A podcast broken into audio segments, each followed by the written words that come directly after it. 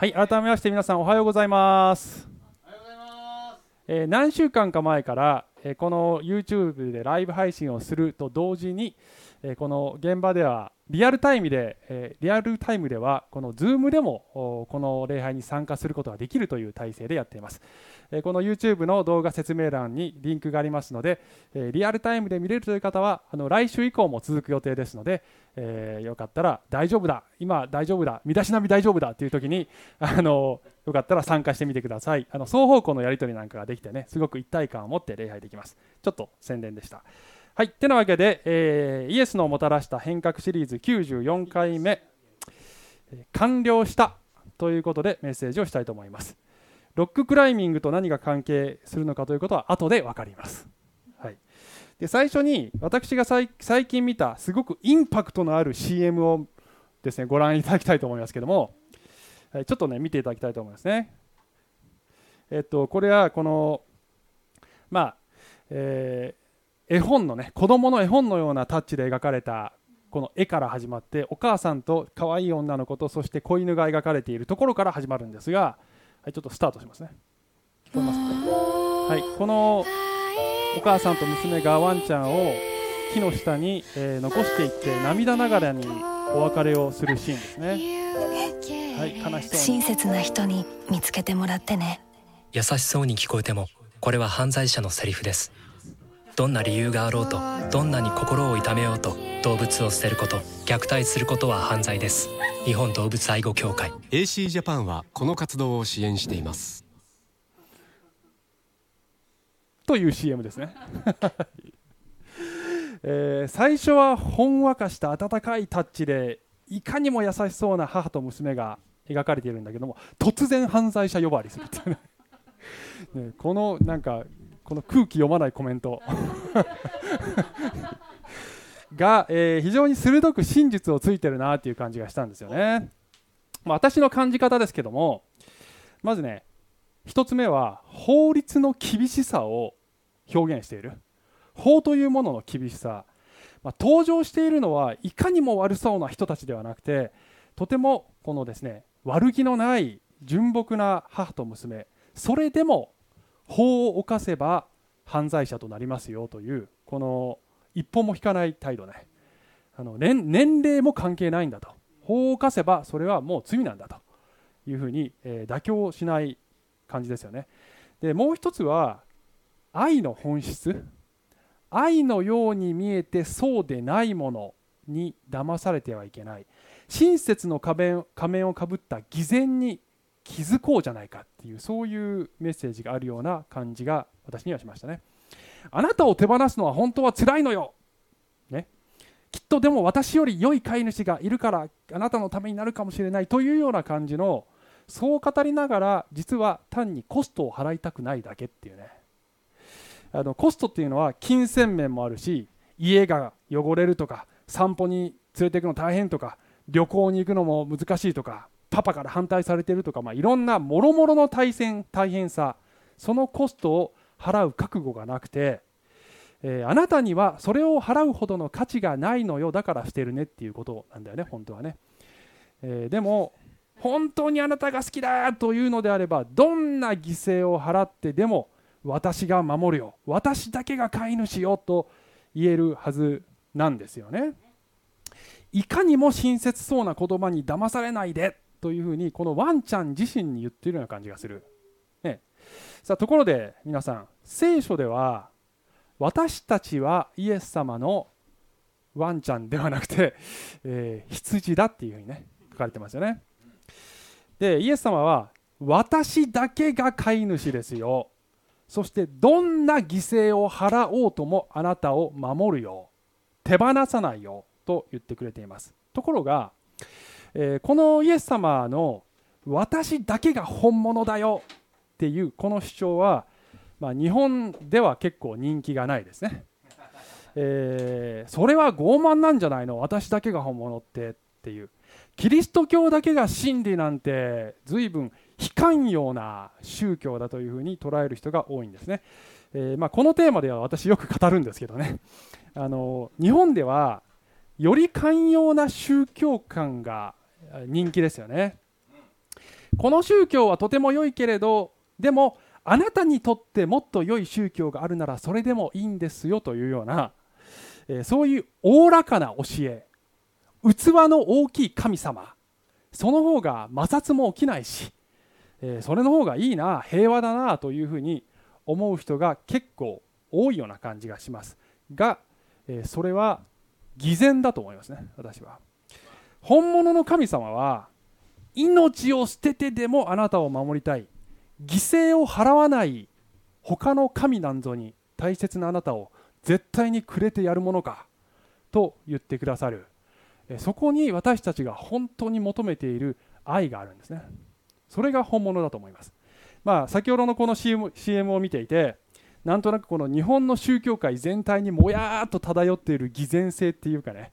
そしてそれに騙されているいかにも寛容な言葉に騙されているたくさんの日本人の姿がなんかそこにかぶったような感じがしてね。すみません。皆さん全然違う印象になったかもしれないけど私はそう思ったわけでねまとめるとこの CM はさっき言ったように法の厳しさと愛の本質って言ったでしょ。イエス様がなぜ十字架についたのか法の厳しさと愛の本質ゆえでゆえですよね。法の厳しさっていうのは神の義なる性質です、えー、その神の義なる義なる法律を犯す者は罰則が伴います、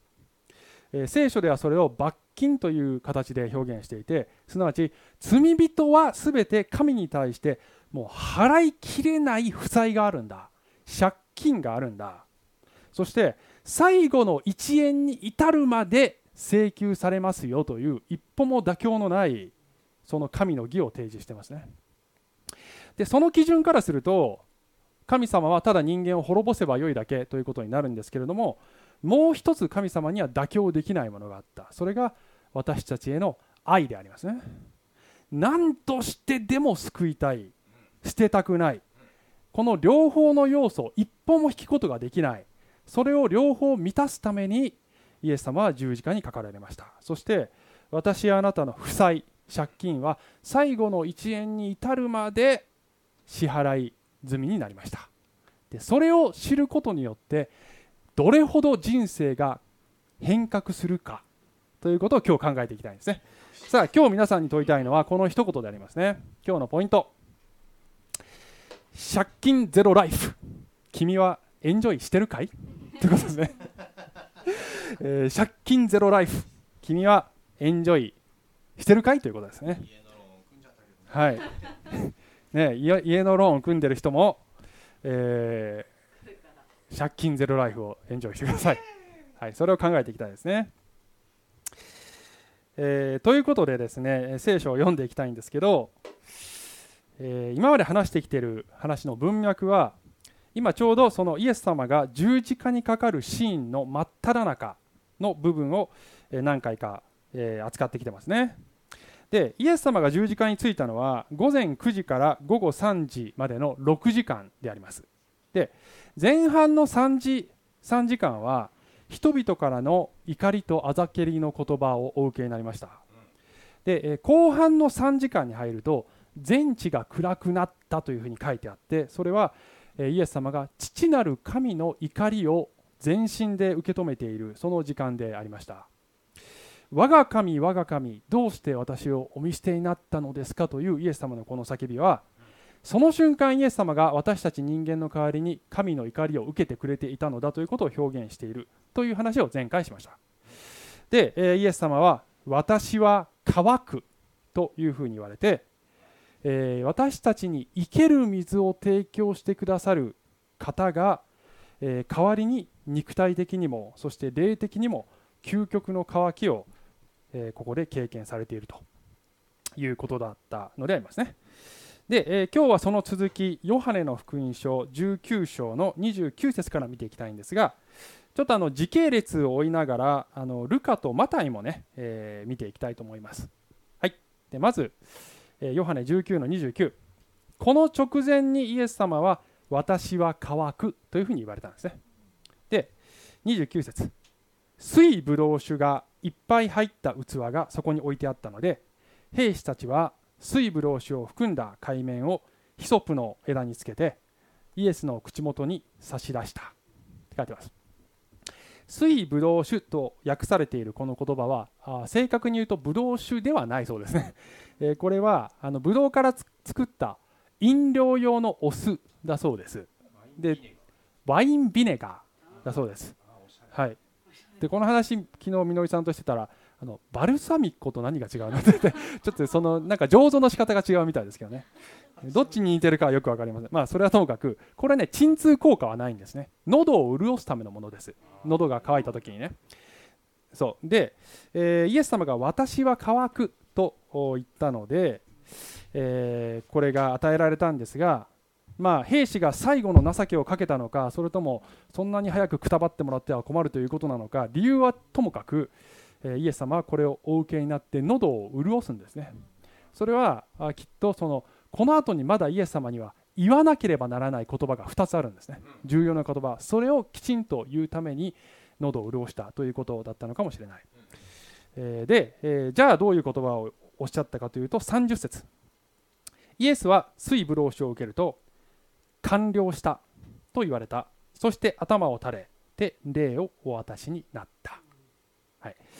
えー完了したギリシャ語でテテレスタイですね。テテレスタイ、はい、一緒に言ってみましょう、せーの。テテレスタイ。言ったちゃんと。ズームの方々見てるよ。テテレスタイ。言ってねちゃんと。はい。テテレスタイというんですね。完了したという一言ですこれはあの当時、まあ、いろんな使い方がされたようなんですが一つには商売用語で借金を支払い終えたとか買ったものの代金を支払い済み完済したという意味だそうですね。で当時のその考古学の発見でこのパピルスに描かれた書かれた請求書にテテレスタイと書いたハンコがボンと押されているというそういうものが発掘されたそうです。つまり、えーこの、ね、会計用語なんですね。すなわちイエス様がテテレスタイというと全ての人間のこの負債を肩代わりかか肩代わりしてたった今支払い終えた。というその一言なんです。最後の1円まで今払い終えた。ということですよね。そして頭を垂れて霊を私になったってヨハネには書いてあるんだけど実はその前にもう一言言っているというのがルカを見ると分かるんですね。ちょっとそちらに飛びます、えーこの後でイエス様はイエスは大声で叫ばれた、えールカの2346ね。父よ私の霊をあなたにあなたの御手に委ねます。とおっしゃってから息を引き取られたんですね。であのこれより先の場面さっき言ったように、えー父なる神から捨てられた時に我が神我が神というこの普段神様をお父さんと呼んでいるイエス様が、えこの我が神我が神という他人行儀な呼びかけをしたんだけれども、えここでは父よという親しげなこの言葉に戻ってるんですね。神の怒りを受け切ってテテレスタイした後は、え神との関係父なる神との関係が回復している信頼の響きが戻ってきているということを読み取れるのではないでしょうかね。はい。えーそしてこの後、まあこの後とかかというか同時というかあのタイミングはまほぼ一緒だと思いますけどちょっとここでマタイの福音書に今度は飛び飛びますが27章の51節。すると見よ神殿の幕が上から下まで真っ二つに裂けた。地が揺れ動き岩が裂け、えー裂けってちょっと中途半端ですけどね。あのこれの前の役ではねここで「た」って終わってる。ね だからちょっとここで切りましたけど、え神殿の幕が裂けたって書いてますね。で、えー、と神殿っていうのはエルサレムにある神殿で、えー、とこの中心部がねこういう構造になってるんですね。あの神殿自体全体はねもっと大きいんですが中心部分がこのように奥の方に入ると聖女という部屋がまずあってその奥に死聖女という部屋があるんです。ね、で、えー、とこの聖女までは一般の祭司も入れるのですけれどもその奥の死聖女になると、えーこの唯一大祭司という立場の人、ね、一人だけしかいない。大祭司だけがその奥に入っていける。しかも1年に1回だけ大祭司が1人でその中に動物の血を携えて入っていくと。で、えー、この死聖所というところは、えー、本来であれば神の栄光がそこに宿っている場所なんだけれども、まあ、旧約時代にその栄光は去ってしまったということでイエス様の時代にはそのそこには光はないんですがそれでも祭司がそこに入っていくという場所なんですね。で聖女と死聖女の間に幕があって仕切ってるわけ。その仕切りの幕がこの時にイエス様の十字架終わった時にビリビリと破けたということなんですね。で、えー、この幕は高さ18メートル分厚さは15センチぐらい。人間が自分人間の力で裂くのは絶対不可能。これが裂けたということはどういうこと？を意味しているかというと旧約時代に人間の罪をカバーするために動物の血の犠牲を流してきた、えー、それをもってそこに入るという儀式をしていたわけだけれども本物のね本物の贖いの子羊であるイエスの血が流されたのでもはや過去に一時的に罪をカバーするためだけのその儀式はもう必要ないということを意味している。そして同時に全人類の中で唯一大祭司だけが人類の代表として近づくことができた神の臨在に今や誰もはばかることなる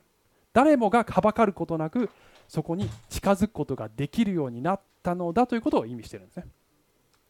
別の人間を介する必要がない。誰もが神の臨在に大胆に近づけるようになったんだ。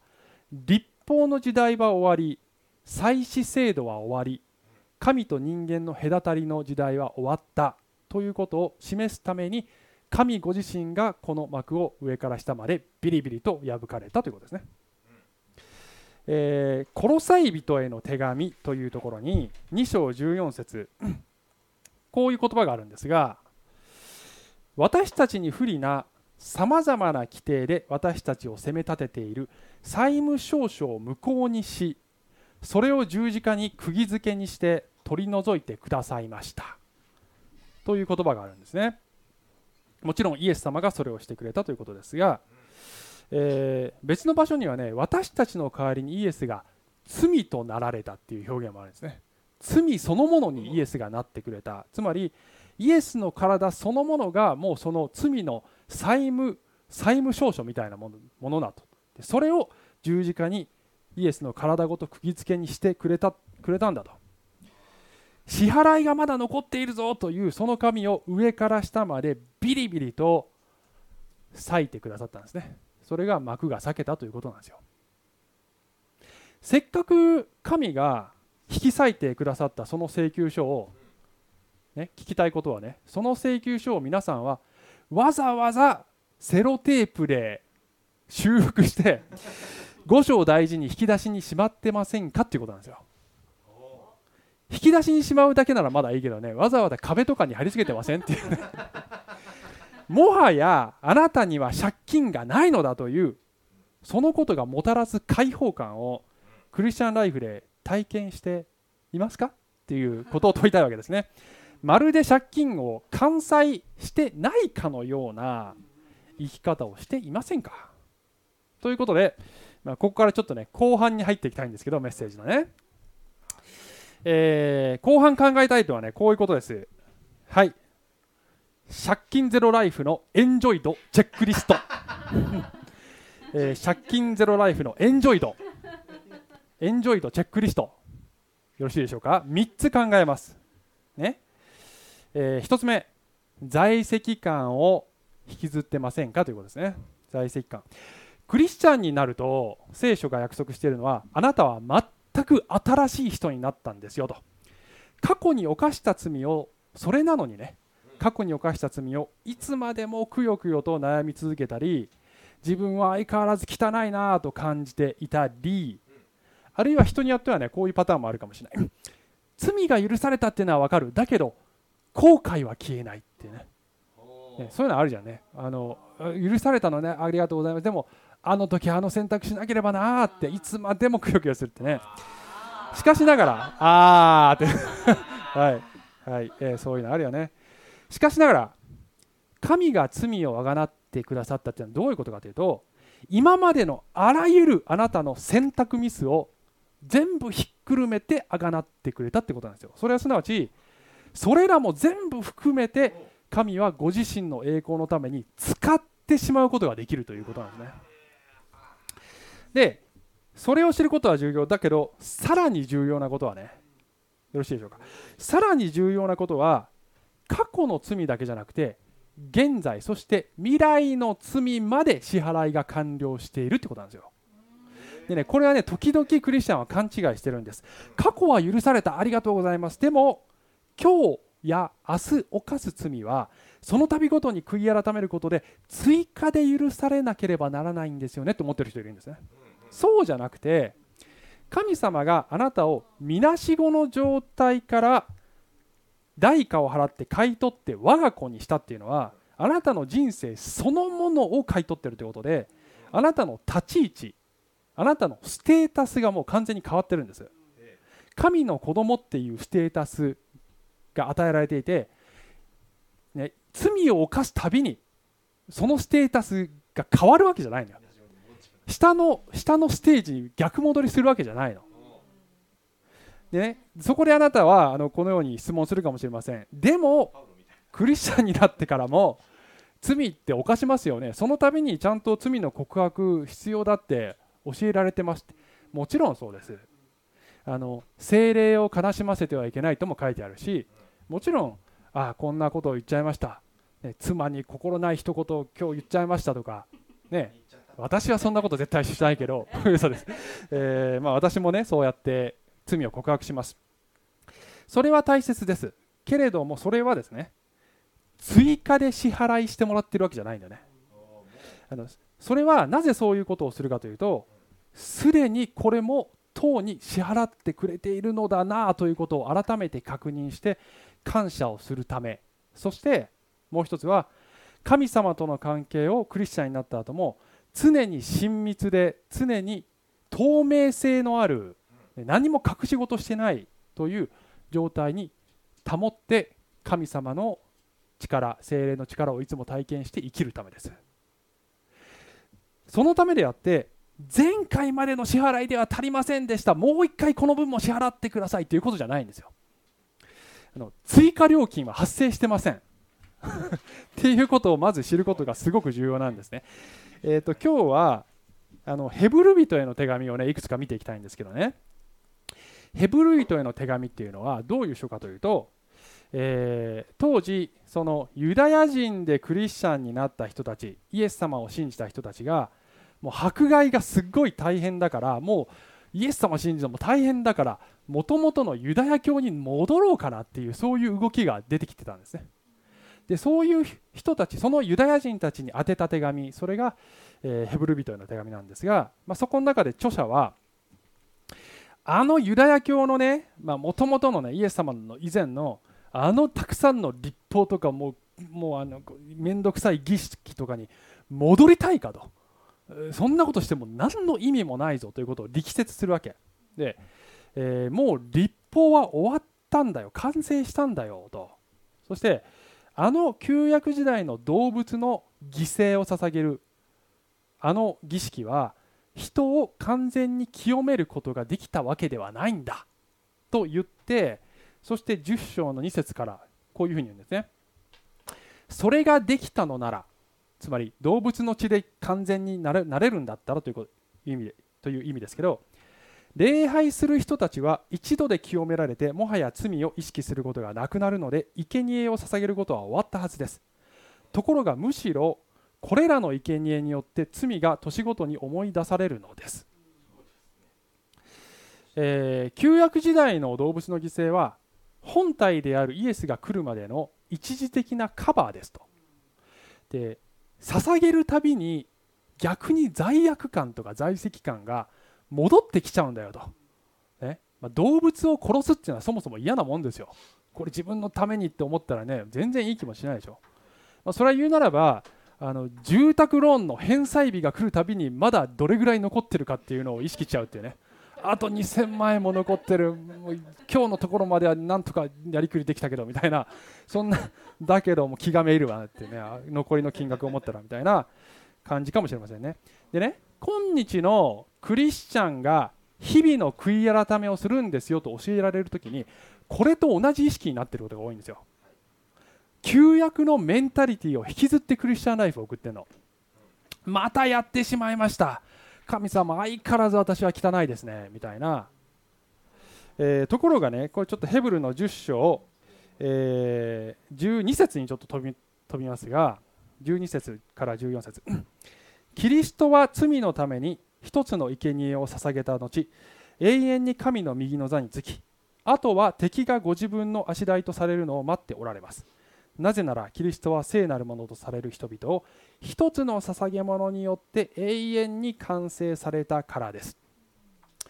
一度の支払いで全人類のカバ全人類の罪を完全にカバーしました。ということですね。でそのイエス様は十字架にかかりっきりではなくて今は勝利の座についていられおられるんだよということがポイントですよね。その圧倒的な恵みがあなたを覆っているんですよと。であのイエスの十字架の時に神殿の幕が裂けたっていう話をさっきしましたけどその時に地が揺れ動き岩が裂けたとも書いてあったでしょ。だから幕が裂けたそして地が揺れ動いて岩も裂けた、であのこの神殿の幕っていうのはイエス裂かれたイエス様の体の型になってるんだけどつまりイエスの体という幕が裂けた時にそ同時にあなたが立っている地面も壊れたってことなんですよ。あのあなたが今までそこに立っていたそのベースはも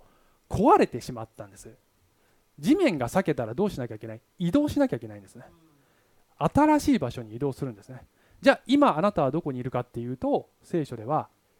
in Christ、ね、キリストの中にいる。キリストにあってなんとかかんとかっていう言葉がいっぱい出てくるんだけどね、えー、それを、まあ、難しい言葉で神学用語で位置的真理っていうんです、ね、位置的真理。あなたが今どこに立っているかというその真理を示している御言葉がいっぱいあって例えばコロサイ人への手紙2のあ違うな。えっ、ー、とあそうそうコロサイ人への手紙1の13から14こう書いてますね、えー、道は私たちを暗闇の力から救い出して愛する御子のご支配の中に移してくださいました。この御子にあって in Christ ね。私たちはあがないすなわち罪の許しを得ているのです。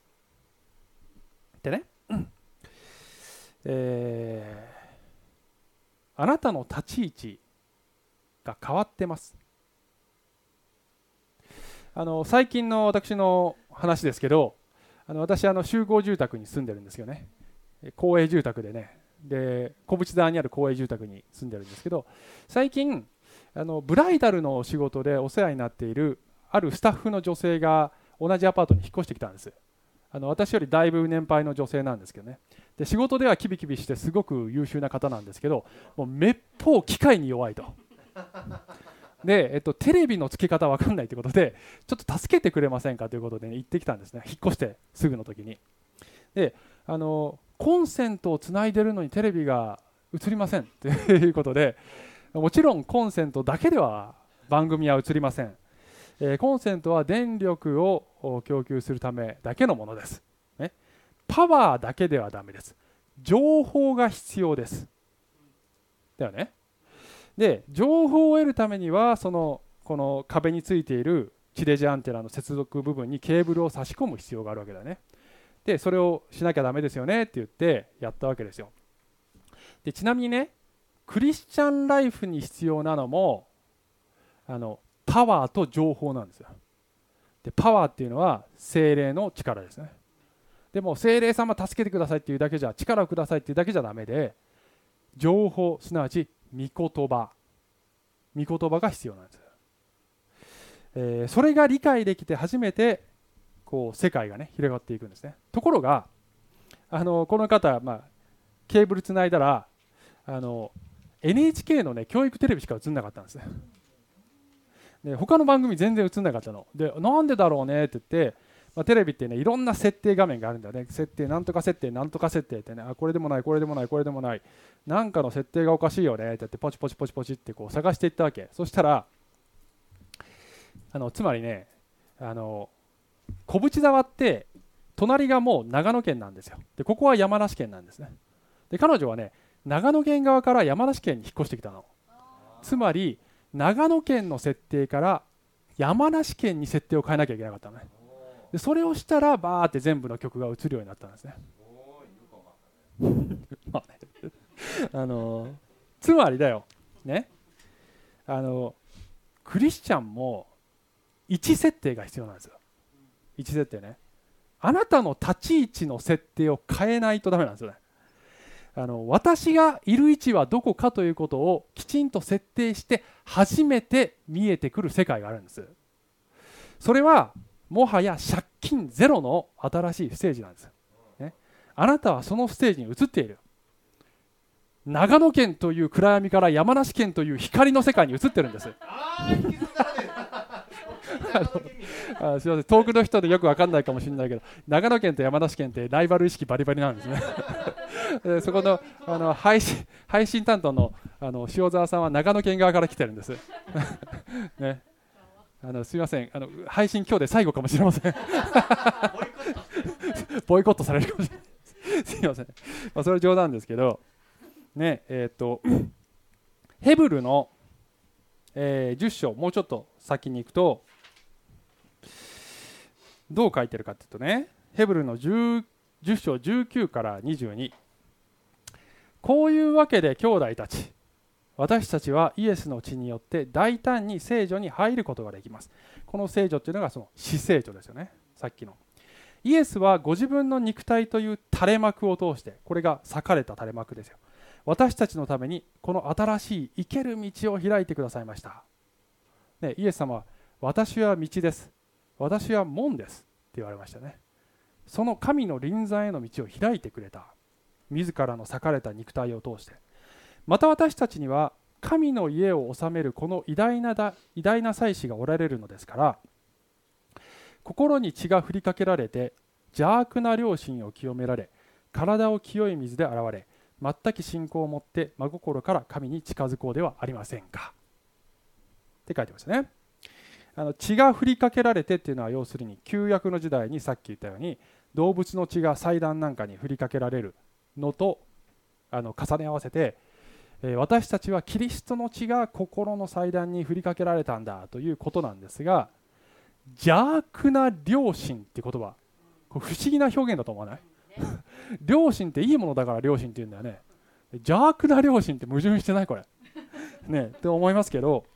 あの英語ではね良心ってカンシャンスっていう言葉ですけどね。evil conscience evil evil conscience まあそのままですけどね。訳によっては guilty conscience っていう言葉になってたりますよね。つまり、えー、在籍感に苛まれた両親っていう意味なんですけどね。つまりねあのもう両親の呵責を覚える必要がないにもかかわらずその巫女が血を流してくれてまであなたを清めたにもかかわらずそれその犠牲じゃ足りませんでした。イエス様あなたの支払い足りません。って言いながら罪の意識を持ち続けているそういう両親のことですよね。邪悪な両親で私たちよくね罪の意識を持ち続けることがあたかも謙遜であるかのような錯覚に陥っているんです。でも実はそれはイエス様に対する恐るべき侮辱でありましたね。借金ゼロライフのエンジョイドチェックリスト。2つ目成長を焦っていないかですよ。え時々ですね、あのご説明しているんですが聖書で「救い」っていう言葉を使うとあの広い意味ではこの3つを、えー、含むんですね。義人と成果と栄華です。で、えー、義人というのは人がクリスチャンになった時に全部の罪を許してもらう。義と認められることこれを義人と言います。で一般的にはすいません。この義人の部分だけを指して救われたという表現をすることが多いです。が広い意味では聖歌と栄歌も全部含めて救いって言うんですよね。でえっと3つ目の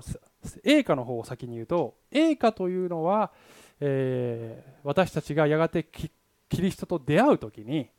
あの、完全にキリストと同じ復活の体栄光の体をいただいて病むことも罪を犯すことももうないというそういう体をいただくこと。それが栄華であります。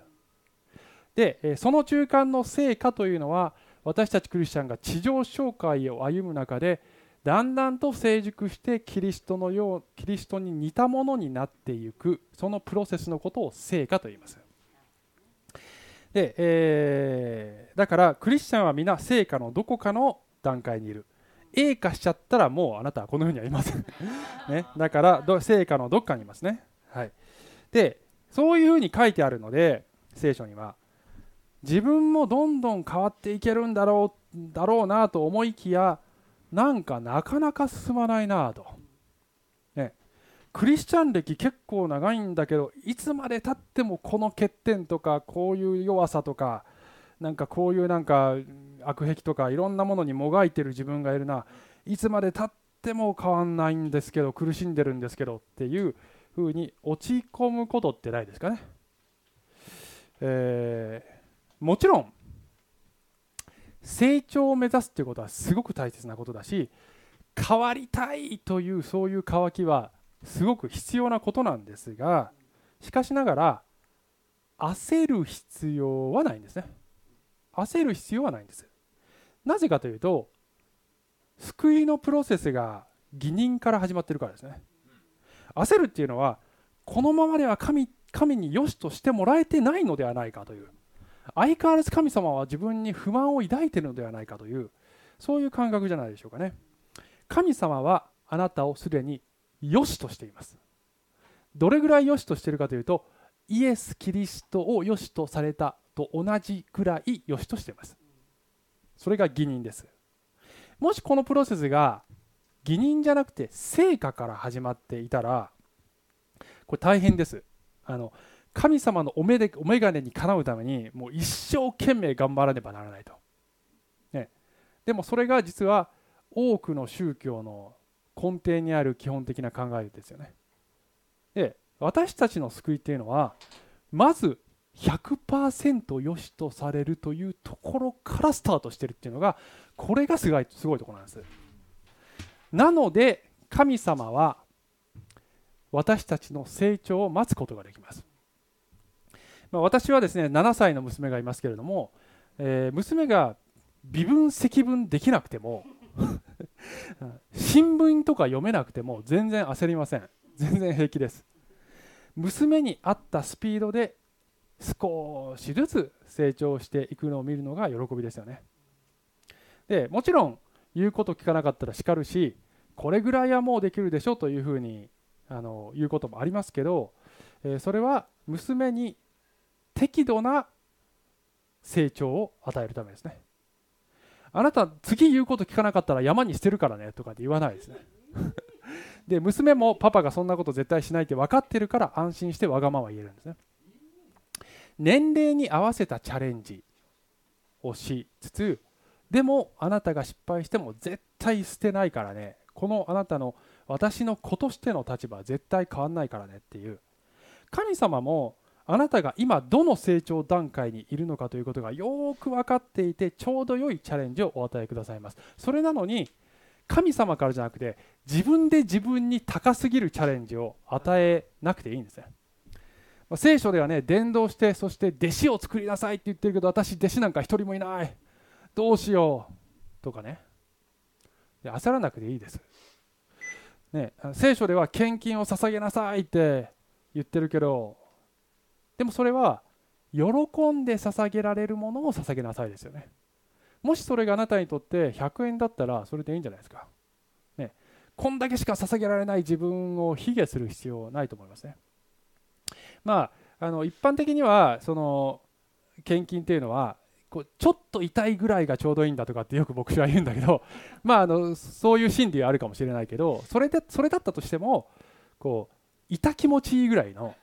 要するにねあの苦しすぎる献金を無理してしなくていいんじゃないの何でもそうですけどねマッサージでも何でもねこうやりすぎるとただ痛いだけみたいな。でも緩すぎると全然効かない。痛気持ちいいぐらいの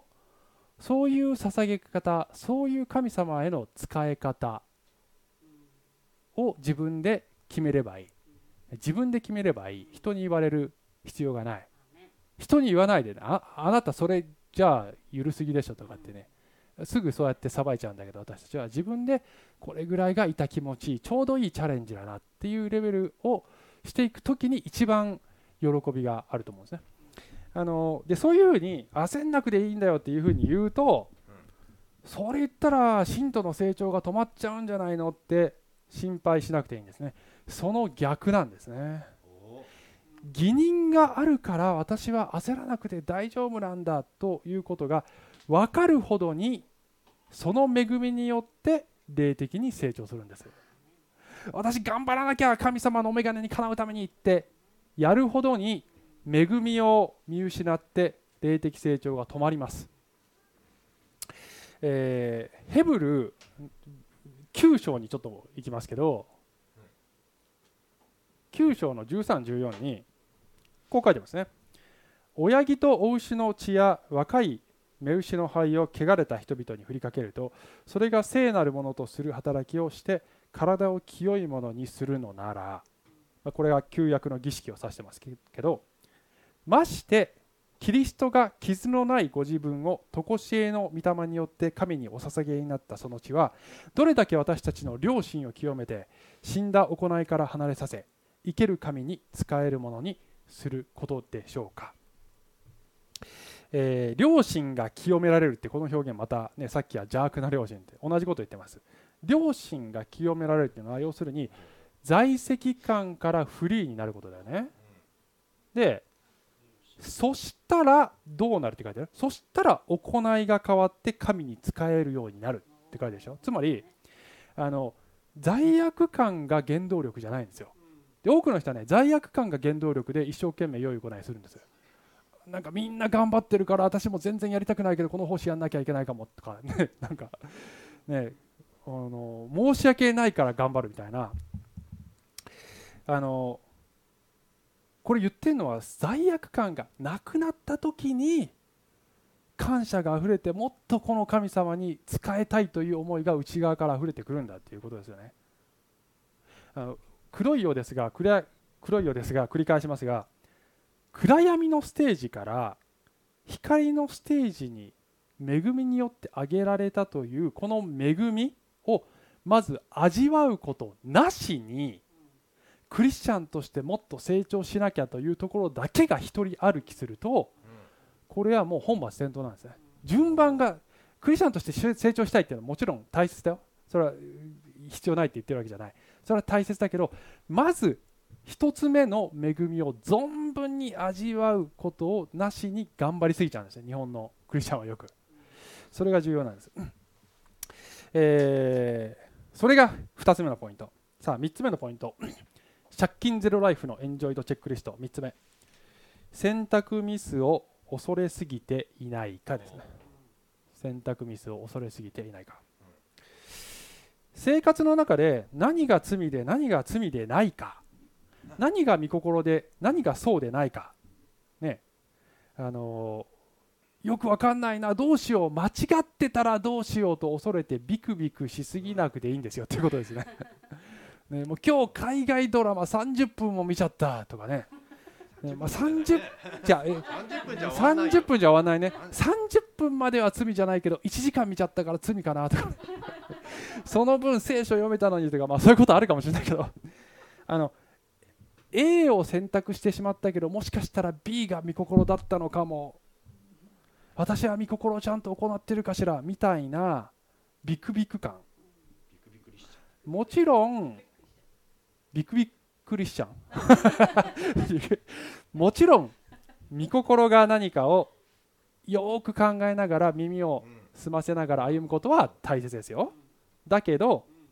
それは大切なんだけど一瞬一瞬ビクビクすることが神の願っている歩みでしょうか。ということですよ。正しいか正しくないかあまりにもビクビクするあまりねあの細かすぎる規則を作ってしまった人たちがいるんですね。パリサイ人っていう人たちです。あの聖書でイエス様がお責めになっているパリサイ人たちは神様が旧約聖書で与えているモーセの立法を破りたくないと思うあまり、えその命令の前にね何重にもこの柿を巡らせてこれもダメあれもダメこれをしなければこの命令を破ることはないだろうというふうに何重にもしてしまったんですね。例えば安息日に働いてはいけないよというモーセの立法。じゃあ安息日に働かないためには働くってどういうことっていう定義をものすごくいっぱい作ってその挙句、えー安息日に病人を癒すこともしちゃだめっていうふうにやってイエス様に言わせるともうそれ完全に神様の真意を見落としちゃってるってことになるわけね。あの最初の動機は間違ってないわけだよ。だけどそこにビクビクするあまり気づいたら神様が全然願ってない姿になっちゃってたっていうことなんですね。で挙句の果てその立法を自分たちで作った掟を一生懸命やってればもう私たちは正しいんだっていう傲慢につながっちゃってたってことなんですよ。えっとマタイの23の23でこのイエス様がパリサイ人たちを偽善だっていうふうに責めながら何て言ったかというとこういう言葉があるんですね。お前たちは民とイノンドクミンの10分の1を治めているが立法の中ではるかに重要なもの正義と憐れみと誠実をおろそかにしている。という言葉があってミントとかイノンドとかってここれはそのもうちっちゃいちっちゃい粒なんだよね。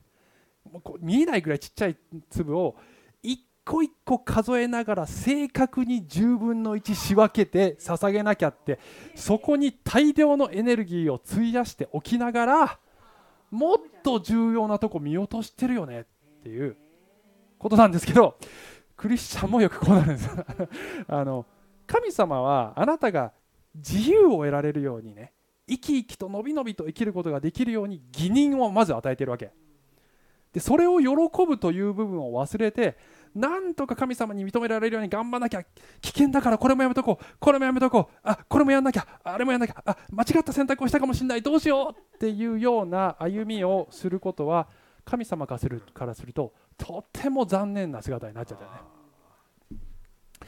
えークリスチャンは自由を与えられています。でそのねクリスチャンの自由を表現するためにあの4年ぐらい前に私ねロロッククライミングのイメージでそれを説明したことがあってちょっと今日の話にぴったりなんでまたもう一回その話を使いたいと思いますがこの話をね最後して終わりたいと思います、うん。皆さんロッククライミング、ね、こういう岩肌を登るのをやったことある方っています？ちょっとズーム現場の人とズームの人に聞いてみようかな。ロッククライミングをやった人？ああジョン。ジョンやったことある？ああそうですか。はいね、あコロコロラドってね Did you do that in Colorado? そうなんだね。ああいい山ありそうだねコロラドに。ああ最高だね。コロラド行きたくなってきちゃった。あの私もこの近くですけどね昔友達に誘われてねやったんですね。もう最高よこれ。あのそんなにね岩によってはそんな難しくないんです。みのりさんもやったんだよね、そうそう。あの全然難易度難易度高くないところがいくらでもあるわけ。でもうねこの身一つで こう大自然を前にして岩肌を登っていくその爽快感たりは凄まじいよ。もう楽しい。であの紹介したいのはねトップロープクライミングって言って、えこれはですねこの崖とかでやる場合一番上にアンカーって言って、まあ、支柱があるわけ。でそこからこの命綱がもう垂れ下がってるの。で、えークライマー登る人はそれを腰のとこにねつないで登るんだけど、えーその反対側のエンドがもう一人の地上にいる人につながってる。でこの人ビレイヤーって言ってビレイヤーって言うんだね。であの分かりやすく構造を書くとこうなってるんですけど、うん。でねあのクライマーが登っていく速度に合わせてビレイヤーが少しずつロープをずらしていくんです。でクライマーの手元でたるみすぎずかといって引っ張られすぎずそのちょうどいいテンションを保ちながらビレイヤーはこうずらしていくので絶対に目をそらしたりよそ見したりしない人がやなやなきゃいけないわけ、ね、命に関わるから。であのもしクライマーが、ま、失敗して足とかね滑らして落ちたらあの命綱が支えるんだけどそれはビレイヤーの体重で支えるわけだよ。反対側がつながってるからね。つまりビレイヤーになる人にはもう全面的に信頼できる人にお願いしなきゃいけない。自分私の命をこう背負ってる人だって。でねあのイエス様はあなたのビレイヤーなんですね。一時も目を離すことがなく適切なアドバイスを与えながらもうちょっと右行ったらいいはあるよとかねあそこの突起いいんじゃないとか、ね、そういうふうにアドバイスをくれながら導いてくれてそして強引に引っ張って自由を奪うのでもなくかといってたるませすぎて安全を損なうのでもなくちょうど良い緊張を保ちながら自由と安全の両方を確保しながらご自身の命の重みであなたの命を支えてくださる方。これがイエス様ですね。でそしてさらに言いたいのはねこのトップロープクライミングのやり方が成立するためにはこれ以前にすでに誰かがどっかの時点で一番てっぺんに登って杭を打ちつけてくれないとできないわけ。そそれを誰かがすでにやってくれてるってことが前提なのね。でそれをしてくれたのもイエス様なんですね。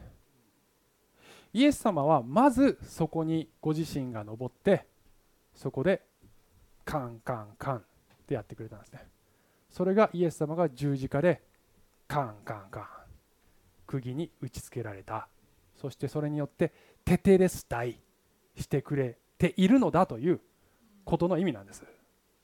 なのでたとえ失敗しても守られている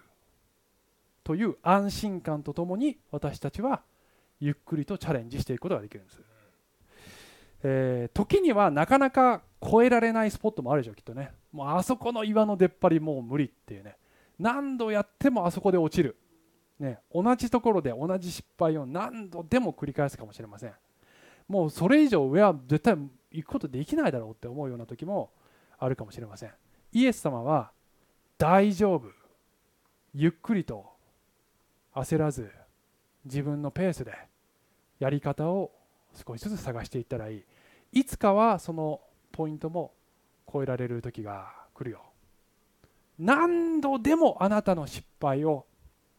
カバーするから。だからそのクライミングを恐れずに楽しんで登ってごらんって言ってくれると思うんですね。その景色とそしてそのスリルと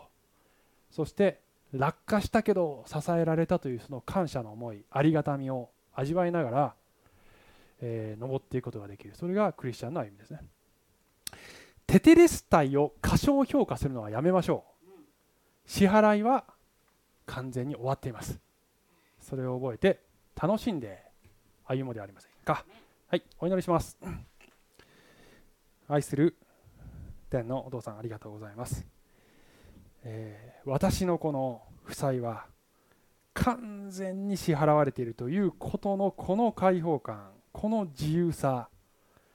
あこれを私たちが深く深く知って歩むことができますように。そしてこのクリスチャンライフエンジョイして歩むことができますように、えイエス様がそれを可能にしてくださったことありがとうございます、えイエス様のお名前によってお祈りします。アーメン拍手拍手ってなんだ？拍手別に。拍あテテレスタンに拍手してるのね。あ分かった分かった。分かったはい僕に拍手してるわけじゃない。テテレスタイに拍手だな。小淵沢オリーブ教会には聖書の言葉を多くの人に届けるためのさまざまなビジョンがあります。あなたもこの働きに参加してみませんか？献金はこちらのアドレスにて受け付けています。インターネット送金サービスまたは口座振込に対応しています。